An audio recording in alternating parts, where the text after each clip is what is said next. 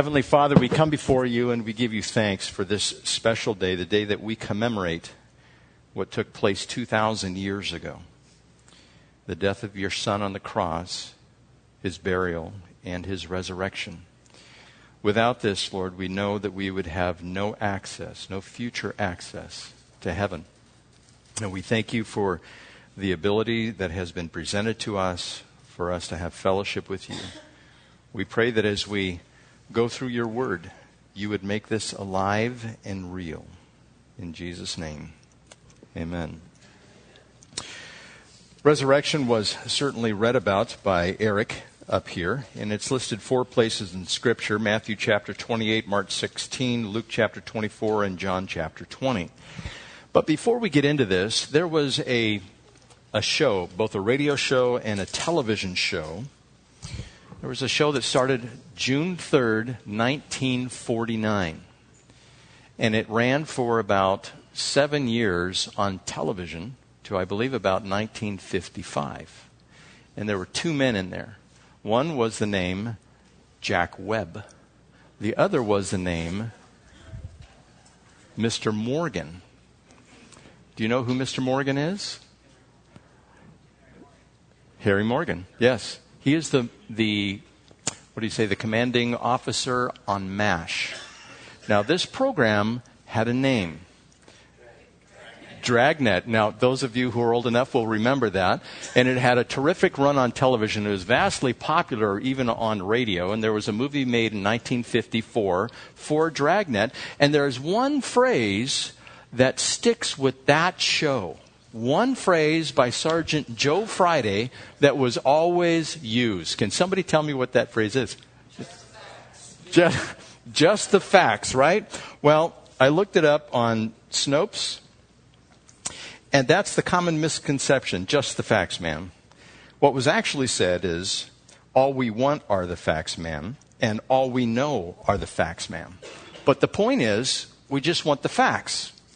So, what is the resurrection? You hear about resurrection, you hear about Easter, you see out there in the stores, you see the Easter eggs, you see the bunnies, you see the funny looking grass that goes in there, whether it's pink or green or blue or whatever it is.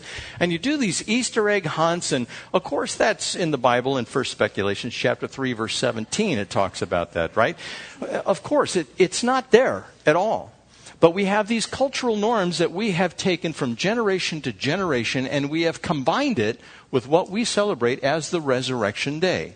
Again, that day is the day that Jesus Christ rose from the dead. But we want to know just the facts. What are the facts of this resurrection? Of course, as I've already said, what is Resurrec- Resurrection Sunday? It's a big deal both to the saved and the unsaved. And as I just said a couple of times, it happened over 2,000 years ago, and now is when we commemorate that. We get together as we do on any Sunday, but this Sunday specifically, we look at the resurrection of Jesus Christ. Now, Jesus Christ was raised from the dead, but what makes that so special? Weren't there other people raised from the dead in the Bible? Well, the answer is yes. There were people who were raised from the dead in the Bible in both the Old Testament and the New Testament. A couple of them here. Elijah resurrected the son of Zarephath's widow in 1 Kings chapter 17. He was dead and he resurrected him. Elisha resurrected the son of the great Shunammite woman uh, was brought back from the dead. And also, when Elisha died, they took his bones. Normally, what they would do is they put you in a sepulcher until your body rotted. Then they would take your bones and they'd put it in an ossuary. An ossuary would be a stone or a wood box covered with metal, or sometimes just a wood box, and they'd place all your bones in that wood box, and they would leave it in a smaller section. They would use the sepulcher over and over and over. With the family members, they just place you in there until you rotted, then they put your bones in a box and leave the box that was in there. Well, a guy died, and what they did is they threw him in the sepulcher of Elisha after he had died.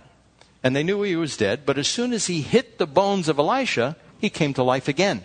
That was one of the miracles that was in the Old Testament. Even his dead bones caused somebody to come back to life. In the New Testament as well, we know that Jesus raised Lazarus and also Jairus' daughter in Matthew chapter 9, verse 25.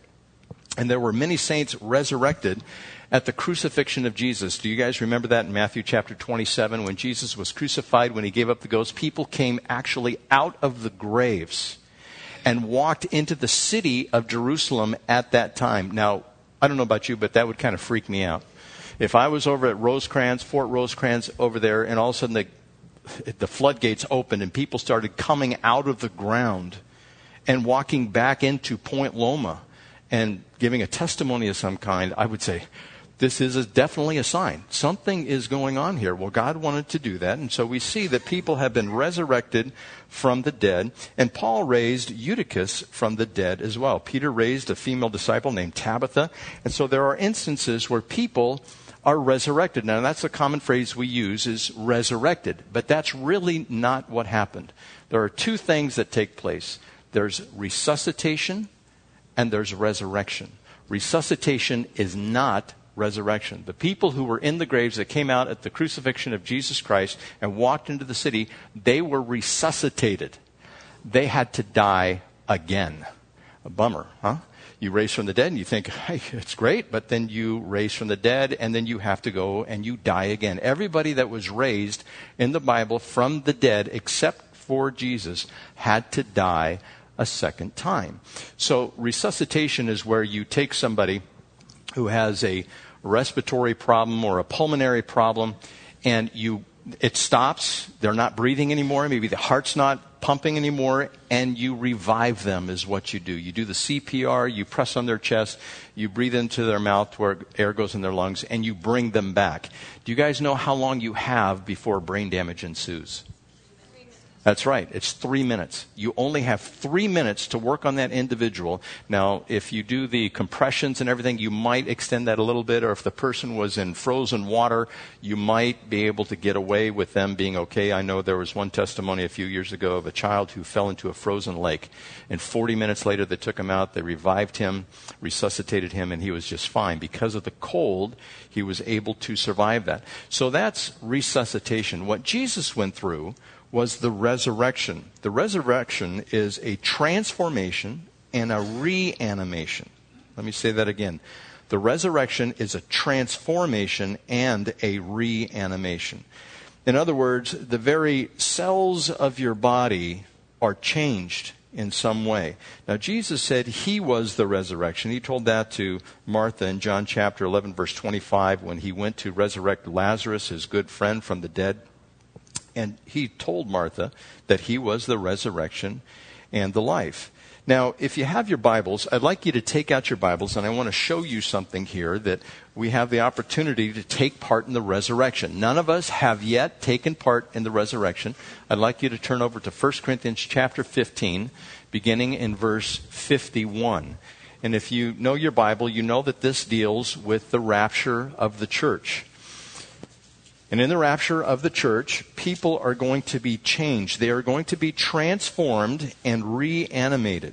In 1 Corinthians chapter 15 and verse 51, we're going to read through verse 55. In verse 51, it says, Listen, I tell you a mystery. A mystery is something that was previously unknown, it's a new revelation. We will not all sleep. And the word for sleep here that is used in 1 Corinthians is a word for dying. So we will not all die, but we will all be changed in the flash or in a flash, in the twinkling of an eye at the last trumpet. For the trumpet will sound, the dead will be raised imperishable, and we will be changed. And you can take that word and highlight it if you got a highlighter. For the perishable must clothe itself with imperishable, and the mortal with immortality. When the perishable has been clothed with the imperishable, and the mortal with immortality, then the saying that is written will come true. Death has been swallowed up in victory. Where, O death, is your victory? Where, O death, is your sting? Now, as I said, this refers to the rapture of the church. In order to understand what the resurrection is, you kind of have to know what the timeline is of what has taken place. Now, if you follow the biblical genealogies that are listed in the Old Testament and some in the New Testament, it's repeated the genealogy or the history of humankind goes a little over 6,000 years. You can go back and you can see where it began with Adam and Eve, and it lists the number of years that each one of them was alive until we get to a place in history where it's recorded. So you can easily go back and find when these people existed. All the people that died in the Old Testament, they have not been resurrected yet. Their bodies, their bodies are still in the ground. They have decomposed. They're in the ocean. They're wherever they may lie when the person dies, that's where the elements are located. God says in the future he is going to resurrect them, and that means he's going to transform them and then resuscitate. So the body will be transformed and then they will be given life once again. Now, we all know that we were born from human parents. We were born through water, the amniotic sac breaks, and that's fine. We are born in that way. When we are resurrected, we are also born in a new way. It talks about that in John chapter 3. It says, You must be born, and the common phrase is born again. But the phrase is probably more accurately translated we must be born from above.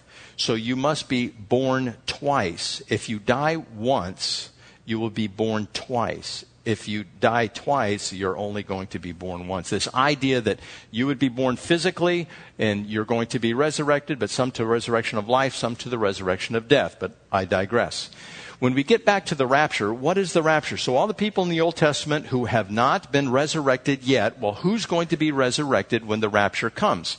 First, to get to the rapture, we have to understand the times in which we live. God told us that the rapture would be coming and there would be perilous times in those days. If you go to the Olivet Discourse that is in Matthew chapter 24, you can read about what's going to take place in the end times. And of course, we have talked about that in here as well as in Bible study.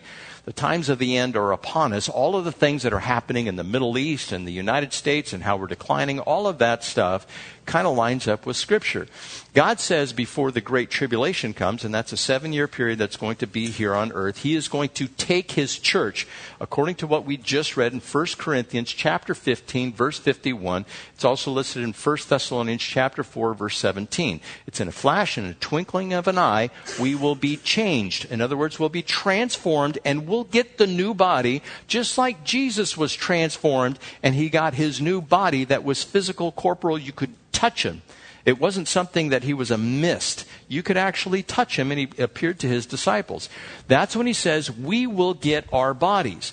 Now, if we are still alive when this takes place, we will not die. As we just read, it says, Some of you will not sleep, or some of you will not die. If you die, you will be the first one to be resurrected. First, it was Jesus Christ, and this is called the first resurrection, and I'll get into that in a minute. But the first resurrection began with Jesus Christ and then the next part of the resurrection is going to take place at the rapture. And we get to be at that point transformed. We will get our eternal bodies and we will be brought into the new life or be born from above, as it says in John chapter 3. So, with this rapture that's coming, what about the rest of the people? Now, the only people that participate in the rapture are those people who are quote unquote saved. Now, that is Christianese. What do you mean saved? It means you were able to go to heaven, is what that means. There are people who will not be able to go to heaven. And the people who are going to heaven, they are the ones who are going to be raptured. And so, sticking with just the facts, we want to go on with this a little bit. And I'll digress again. This idea of the resurrection, I told you that not only are Christians interested in this, but the world is interested in this but not the same way. For instance, when somebody gets ready to die, they're in what is called the throes of death.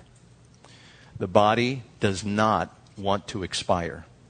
And the separation of the soul from the body, sometimes people will convulse a little bit, but it's that separation that takes place in the last moments of life, the throes of death that takes place. People don't want that. Most people are afraid of death.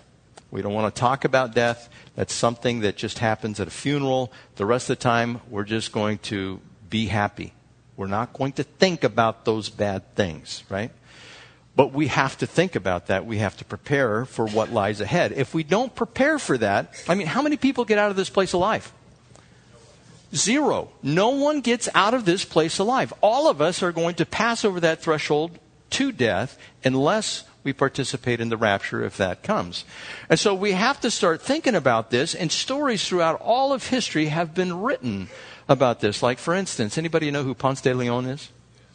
Yeah, he's the guy that was looking for the fountain of youth. Now, it is thought that he came over with Christopher Columbus on his second voyage to the New, New World in 1493 when he came over here, he was put in charge of some land area and he did some farming and stuff like that. But he was also looking for this fountain of youth and he got on a ship and he was going north.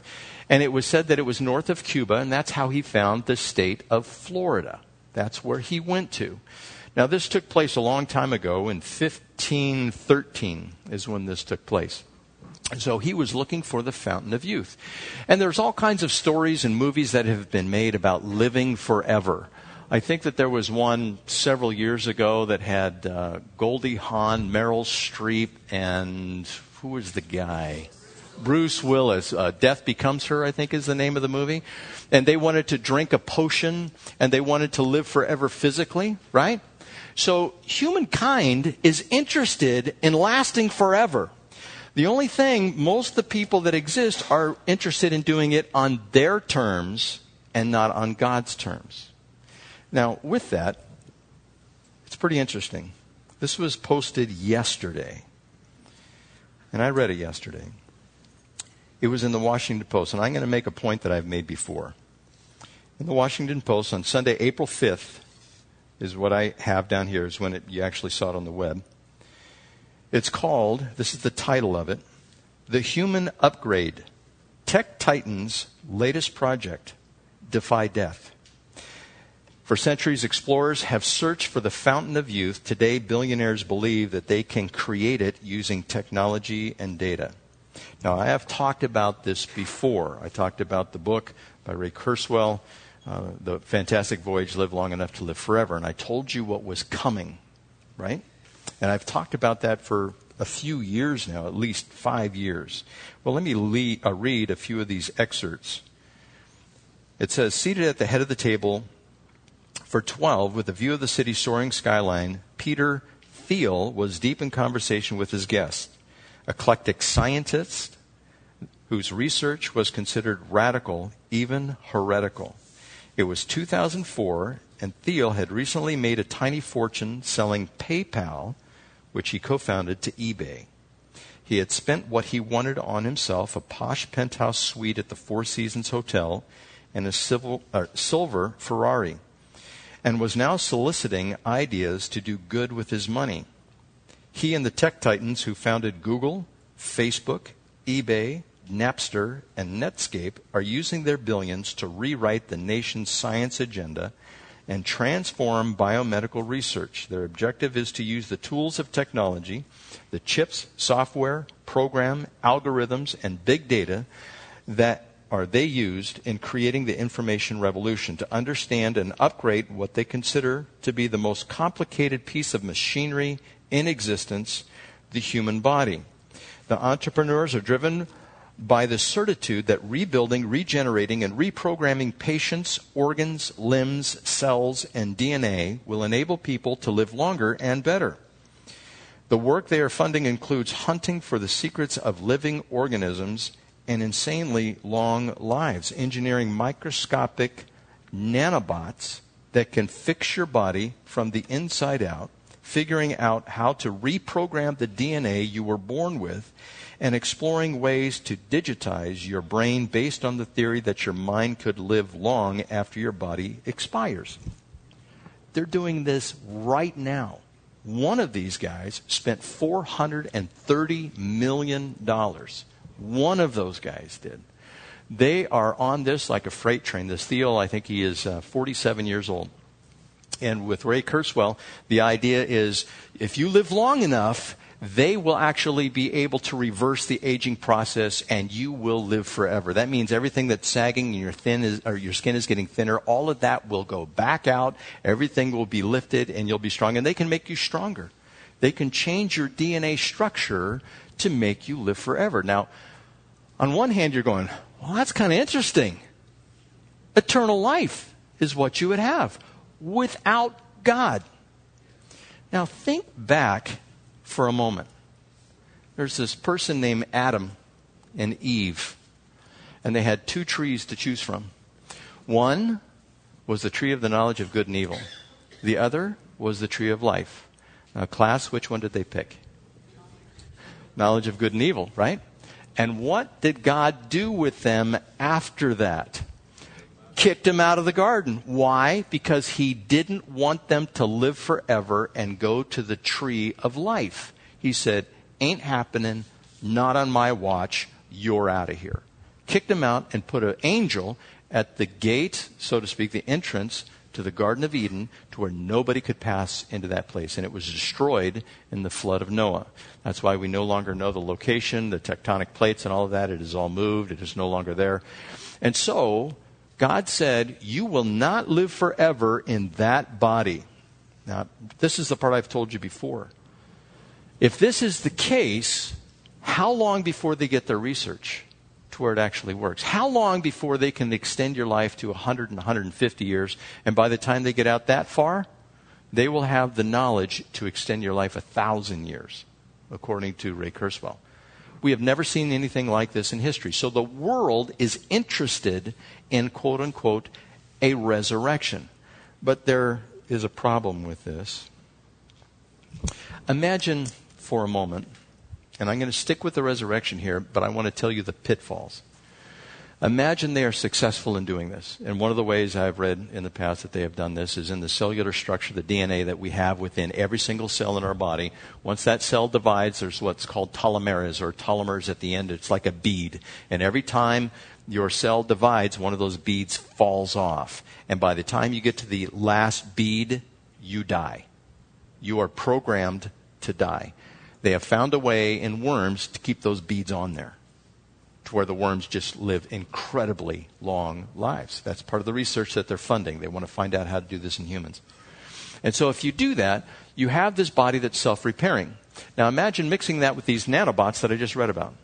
And you might say this morning, where are you going with this? Is this the resurrection or what? Okay, I will get there. All right? This idea that you put a nanobot inside of you that repairs any damage that you have. For instance, say there's nanobots that fix your heart.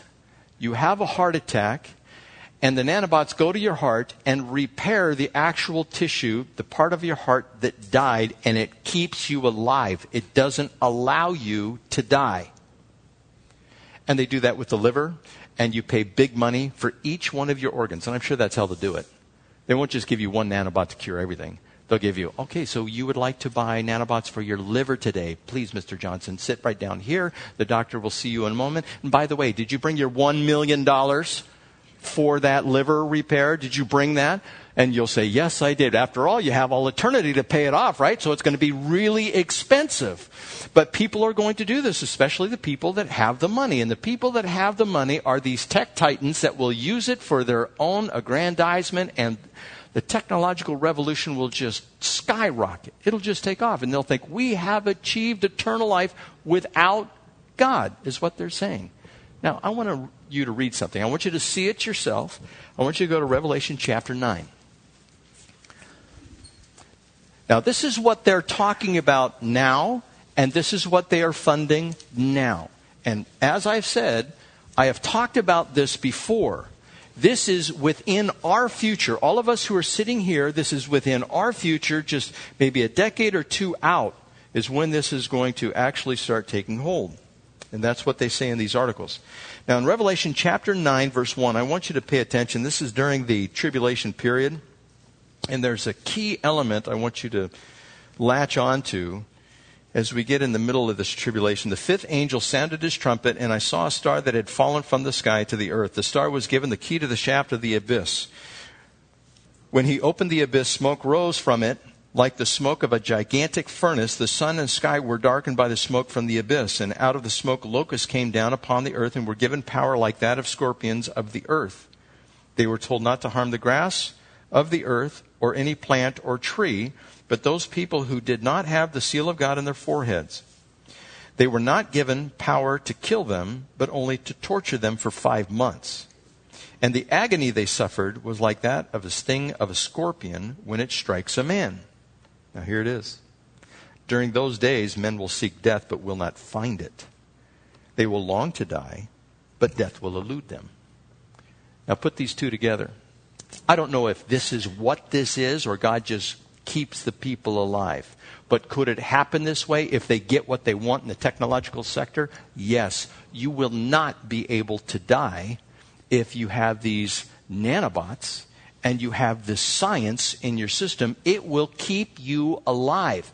For instance, if you lose your arm and you're starting to bleed, I'm sure the nanobots in there would stop the bleeding and eventually they'd grow you a new limb. They're working on that too. Have you seen the people that are completely paralyzed and they're giving them an exoskeleton and some of the feeling is coming back and they're doing research on that? I mean, it is just coming like a freight train. So people want to live forever it's just most people don't want to live forever under God's terms. They would like to resuscitate the old body, but they don't want to resurrect the old body. Now, when you resurrect it, and I want to stick with just the facts, ma'am, when you when you go and you want to resurrect or yeah resurrect the life and you want to give it this eternal life so to speak you have to start asking the question all right so who gets the eternal life who gets it God's way and who gets it man's way.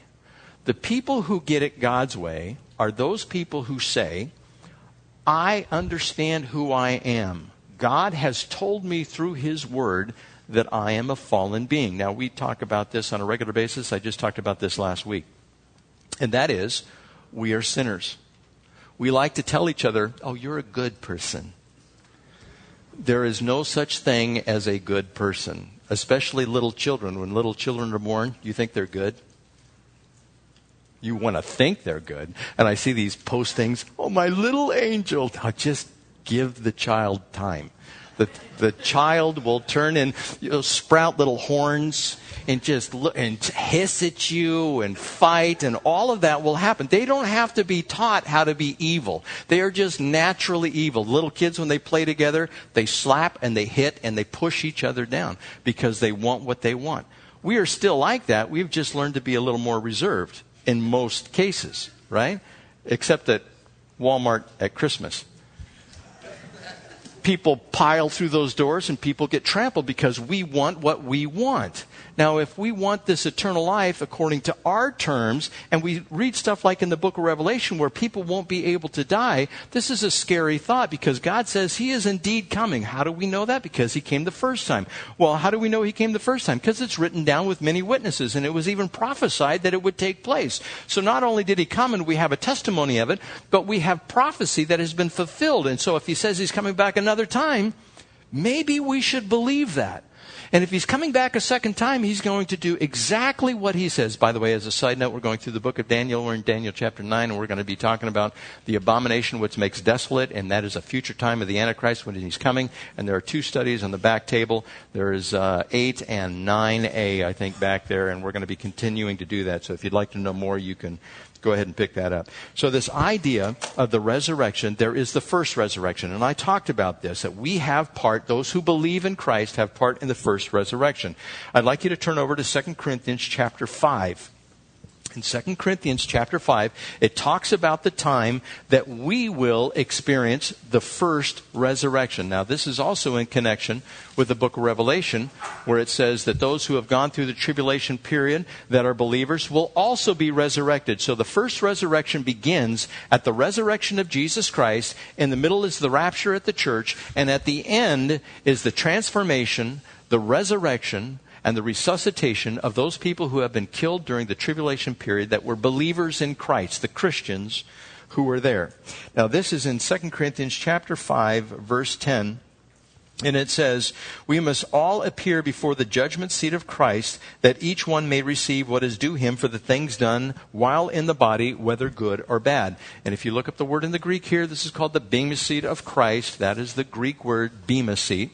And that is where, uh, in the Olympic Games, and most of you know this, in the Olympic Games, when they would win back in the ancient Greek days, they would give this individual a wreath and they'd put him on a pedestal on a podium and he would be able to live tax free. And Caesar would declare him the winner. Thumbs up, you were the winner, that type of thing. And the seat in which he would sit, Caesar would sit, was called the Bema seat. In other words, he didn't sit in the Bema seat and say, okay, you have really sinned, buddy. Here's your judgment, which is to come. He goes, no, you won the race, and here is your wreath. And Jesus will say, here is your eternal life. He says he will give us crowns. Now, literal crowns I don't know about, but he says we have crowns that we're working for. If you're wise and you save souls, you get a crown for that. If you accept Jesus Christ, you get a crown of glory also that you're going to be wearing. And so that is for the believer. There is no judgment like that, no judgment with a penalty. The worst we will suffer is it talked about in 1 Corinthians chapter 3, where we will suffer loss if we are a believer and we do things from selfish motivation. If you do things from selfless motivation, you will have great reward in heaven. Now, all of us, if we are going to heaven, need to focus on that. We need to have treasure in heaven where, ne- where neither moth or rust corrupt. But on earth, if you store up your treasures here on earth, the moth and rust both corrupt whatever you have here. So that is the first resurrection. Again, so that there's clarity, the first resurrection began with Jesus Christ. Towards the end, or towards the middle of the end, it is the rapture of the church. And after the seven year tribulation period is over, and the thousand year millennial reign of Christ back here on earth at the Mount of Olives is where he lands, he is going to resurrect those who were beheaded for their faith during the tribulation period. Okay, so that's the first resurrection. The second resurrection is what is known as the Great White Throne Judgment. Now, the great white throne judgment is talked about in Revelation chapter 20, verse 11. I'm just going to read it to you. You can bookmark it if you would like. But it says, Then I saw a great white throne, and him who was seated on it. Earth and sky fled from his presence, and there was no place for them. And I saw the dead, great and small, standing before the throne. The books were open. Another book was open, which was the book of life. The dead were judged according to what they had done, as recorded in the books. The sea gave up the dead that were in it, and death and Hades gave up the dead that were in them. And each person was judged according to what he had done. Then death and Hades were thrown into the lake of fire. The lake of fire is the second death. If anyone's name was not found written in the book of life, he was thrown into the lake of fire. And so, who is resurrected at this point is going to be all those people who also died during the millennial reign of Christ that were believers in God. Those are believers. Some people say also it's the righteous from the Old Testament. I don't know if they're going to be resurrected during the um, tribulation period when we are all taken in the rapture, or I don't know if it's going to be at the end the great white throne judgment, but there's going to be people who are saved and unsaved. And you are going to be judged by what you did. Now, this awaits us all. None of us are outside of this. God created us. He told us what's going to happen, and so we want to prepare for it. If you're not part of the saved, if you're part of the unsaved, and again, to get saved, you confess with your mouth that Jesus is Lord and believe in your heart that God raised him from the dead, and you shall be saved. For it is with your heart that you believe and are justified, and with your mouth that you confess and are saved. That's how you get saved. Okay? I'll go into that a little bit more in a minute. But the second resurrection takes place, and everything you did in your life, every sin, every problem, every good thing too, is going to be, you know, we used to say, like a video screen. It'll probably be holographic and everybody will see it. They will know. Or God will just inform us in our own minds. I don't know how He's going to do it, but He is going to be shown for judging righteously. If you don't have Christ, He's going to say, Depart from me, I never knew you. Even though you might have said, But I went to church. I dropped money in the agape box and back in Calvary Chapel Lakeside. And so there, there are people who think they're going to heaven and they're not. Now, what do you call that kind of person? They're deceived. If, if you think something is going to take place and you believe it, but it's not going to happen, you're deceived. And so there are those people who are going to heaven and they know it. They have great assurance of their faith. God has gotten a hold of them and they're producing fruit. There's another group of people that produce no fruit and they say, I'm a believer because I go to church. That's not what it says. 1 Corinthians chapter 6 verse 9 says, "Do not be deceived. Those who live like this will not inherit the kingdom of God." Why did God write that? He wrote that because there are people who are deceived. How do you know if you're deceived? Only by scripture you're supposed to hold it up and you're supposed to look at yourself in the scripture and say, is this me or is this not? Am I saved or am I not? We are supposed to examine ourselves to see if we are in the faith or not. Now, again, how do you know if you are truly a believer? You would know, you would produce fruit, right? Now, we've talked about this in the past few weeks. Your fruit will just naturally happen. Well, what kind of fruit? Love, joy, peace, patience, kindness, goodness, gentleness, faithfulness, and self control. Against such things there is no law. Galatians chapter 5. You will have those things exude from you, and they will transform into actual works where you see somebody who's hungry, you feed them. You see somebody who needs clothes, you clothe them. You visit those who are in prison, you do that. You take care of the widows and orphans and their need. That is religion pure and undefiled. You are doing those things.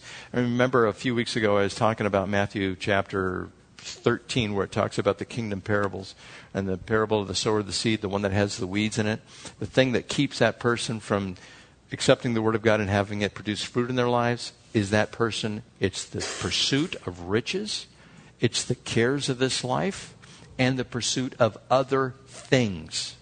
That's what it says. That person does not get saved, even though they think they are. It actually depicts a person who is inside the church that has no fruit. And that's how you examine it. Now, if you think about this a moment, you're either going, Amen, or you're going, Wow, maybe I should inspect myself for some fruit, right? Is there some hanging there? Is there not? And this has to do with the resurrection. I mean, what would it be like if you are not a believer and you get resurrected? What kind of realization are you going to come to at that point? This is not good, right? You're going to look at it and say, well, you know, maybe I should have listened to what was going on. Maybe I should have paid attention. Now, at this point, you're going, wow, this, this sounds awful foreboding and awful bad. Like, what's going on? I thought you're supposed to be happy on Resurrection Day. Yeah, we are happy on Resurrection Day. I'm going to give you a little personal illustration. Patty and I were down at the boardwalk. And when we were down at the boardwalk, we were riding our bikes and we were sitting on the wall. We were getting ready to go into a restaurant, and this guy rides up on a bike and he has a track. And he goes, Here! And I said, No, it's all right. We're saved. It's all right. You keep it and give it to somebody else. And he goes, No, brother, you see somebody else, you go ahead and you give them that track. I said, Okay, you know, so I grabbed the track and then I started reading the track. And the, the track was really not an uplifting story. It really did not say something like, it's wonderful. Jesus died for you. He loves you so much. And if you just receive Him, you get to live, live forever and there's no more tears, sorrow, pain, or suffering, or any of that. It didn't say that. It said, You are under judgment you better turn from your judgment. If you don't, that's the end for you, buddy. That's pretty much what it said. And I'm just going, wow, I wouldn't give this track to anybody because there is what is known as the good news, right? If somebody knows that they're going to live forever, would they consider that good news? Yes. And those people who live forever, they're going to have those new transformed bodies. And I've used this every Easter, every resurrection day. Jesus' body, remember what he did when the, and you know what it is. The doors were closed. How did he get in there? He beamed in, so to speak. He didn't open the door. He just materialized right there in the middle of the room. That was his new body.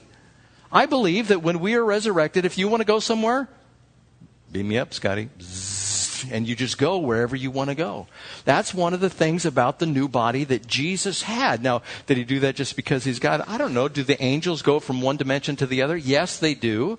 Are we going to be a little bit maybe like them in our spiritual body? I think it's going to be a fun ride.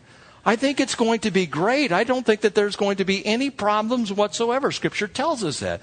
We're not going to be full of pain or sorrow or suffering, any of that. We're not going to remember the former things. Isaiah says they're not even going to come to mind. It wouldn't be heaven if we remembered all of those who perished here. Okay, so that's where we are. Those are the facts of the resurrection. It's something that we can hold on to. So, how do I get this eternal life? Well, again, just to review, some think they possess it and don't. Some don't have it and don't want it. And some don't have it and do want it. All of us who are in here are in one of those categories. I'm going to read those again. Some think they possess it, which is eternal life, and don't. Some don't have it and don't want it.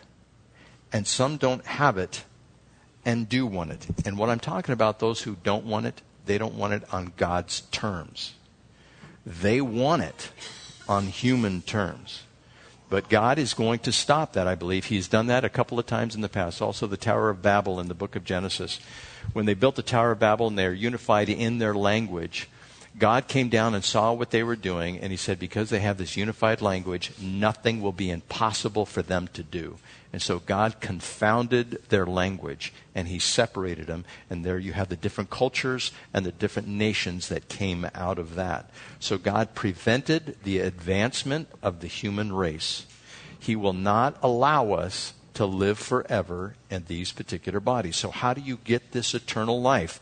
Well, you would have to be, and I'm speaking to those, the some who don't have it and do want it. Or if you think you have it, maybe you'd like the insurance policy. Little and fire insurance, and yeah, okay, I'm just going to make sure because it's not going to go well for me. And again, this, these are the choices. I am just the messenger.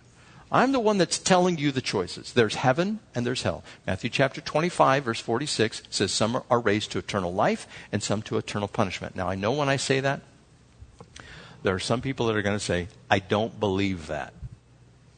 You're free to believe whatever you'd like. I'm going to choose to believe what God said. Those were actually the words of Jesus. He said, Some will be raised to eternal life, and some to, and the operative word is eternal punishment. It never ends. Now, I don't like those terms. If it was me, it'd be roller coaster day every day.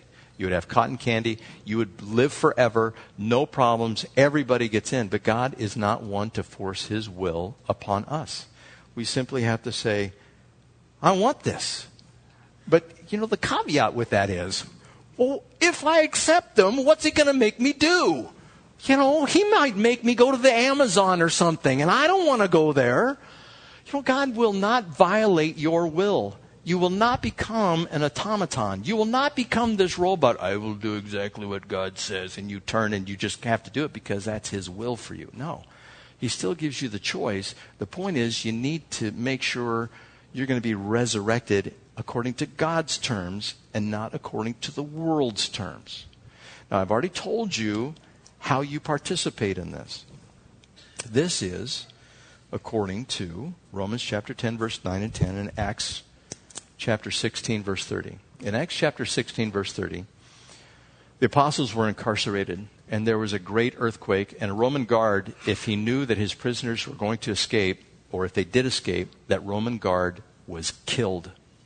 It was his life or the prisoner's life. So normally what they would do if there was some type of accident, they would kill the prisoner to make sure they wouldn't get killed. But this great earthquake earthquake took place. It's probably dark in there, and the jailer they knew was going to kill himself because when the earthquake took place, all the doors opened and he thought they had all escaped and he was going to take his life. And the apostles told him, Don't. Don't take your life. We are still here. And he ran in and he said, What must I do to be saved? Those were the first words we have recorded that came out of his mouth. And what he was told was, Believe, you and your family, or believe on the Lord Jesus Christ, and you'll be saved. That's it. It requires belief. As far as discipleship is concerned, that's your job. But getting saved, that's God's job. All you must do is believe and confess with your mouth that you want to be saved, that Jesus Christ is Lord. That's it. And again, I know that there is this trepidation, there is this angst like, do you mean I have to start going to church all the time? You know, when I got saved, I couldn't get enough of it. It was like heroin. I, I, just, I needed to go more. I wanted to gain this knowledge, only it was spiritually speaking, not physically speaking. It was, it's like, wow, God had filled my heart and given me His Word. I, I just needed more. I needed to be saturated with it. And I got to the point, and I said, God, whatever you want me to do, I'll do it. Well, I guess I'm doing it. And, you might say, well, I don't want to be a pastor. Well, I wouldn't wish that on anybody. But it's this it's this idea he will give you the desires of your heart and you'll do exactly what he wants you to do because he actually places the desires in there. He will put it in there. And then once you do it, you're going to go, this is the greatest thing since sliced bread. This is fantastic. You know, it's going to be so great. And what I'm looking forward to, Titus chapter 2, verse 13, while we wait for the blessed hope, the glorious appearing of our great God and Savior, Jesus Christ. We're going, it's going to happen anytime soon when we see the events around the world taking place. We see Israel being pushed to the side, and we see that we're going towards the evil, despotic rulers around the earth. We just, you got to wonder, what is going on here? This is just like messed up. How long until the Lord comes? I don't know. I have a tendency to think it's right around the corner. If it isn't, that's okay. I'll be patient and I'll do what He wants me to do while I'm here. And that is my prayer for you guys as well. That you, in fact, say, Jesus, I believe in you. Save me from my sins. If you say that, if you believe that, he says, done. You are justified in his sight. Again, the discipleship is your job. Now, what I'm going to do, as I did last week, I'm going to just say a prayer of salvation. I'm going to have everybody repeat it. If you believe it, it'll take hold. If you don't believe it, no harm, no foul for you, at least now, right? In the future, there's still the judgment seat, the great white throne that we will all face. So once I do that, there's one other thing that I'd like to let you know. We're going to receive communion this morning. If you were doing this and you've never really become a disciple, you've never really followed Christ, you couldn't tell me some of the books in the New Testament. You couldn't tell me the Ten Commandments, or maybe you could give me a couple of them you really are uneducated or unknowledgeable about the things in Scripture. You really don't know what salvation is. You really don't know who Jesus Christ is. Is he the second person of the Trinity, or is it just one God and he appears in three forms, or what is that? If you would like to be a disciple, I will commit to you to meet with you. I will meet with you and I will give you this information so that you would be a solid disciple. And by the way, that's a great commission, Matthew chapter 28. Go and make disciples of all nations, baptizing them in the name of the Father, Son, and the Holy Spirit. And that's what he told us to do. So if you'd like to be obedient and be a disciple like that, I will meet with you personally. All you have to do is there's a card in your chair that's there. You can pull out that card and say, I want to be a disciple. Put your information down there, and I will contact you, and I will set something up. If there's more than one of you, we'll all meet at the same time, and we'll go through this stuff. But what I'm going to do right now is I'm going to say a prayer of salvation. If you pray this, and I'd like everybody to pray it, if you mean it, great. You get saved. If you don't mean it, well, okay, you know the consequences. It has been clearly explained to you, so you get to choose. So please repeat this prayer after me. Heavenly Father, I accept your Son, Jesus Christ, as my Lord and Savior. I thank you for the forgiveness of sins that you have given to me. And I will trust in you for my eternal life. In Jesus' name, amen.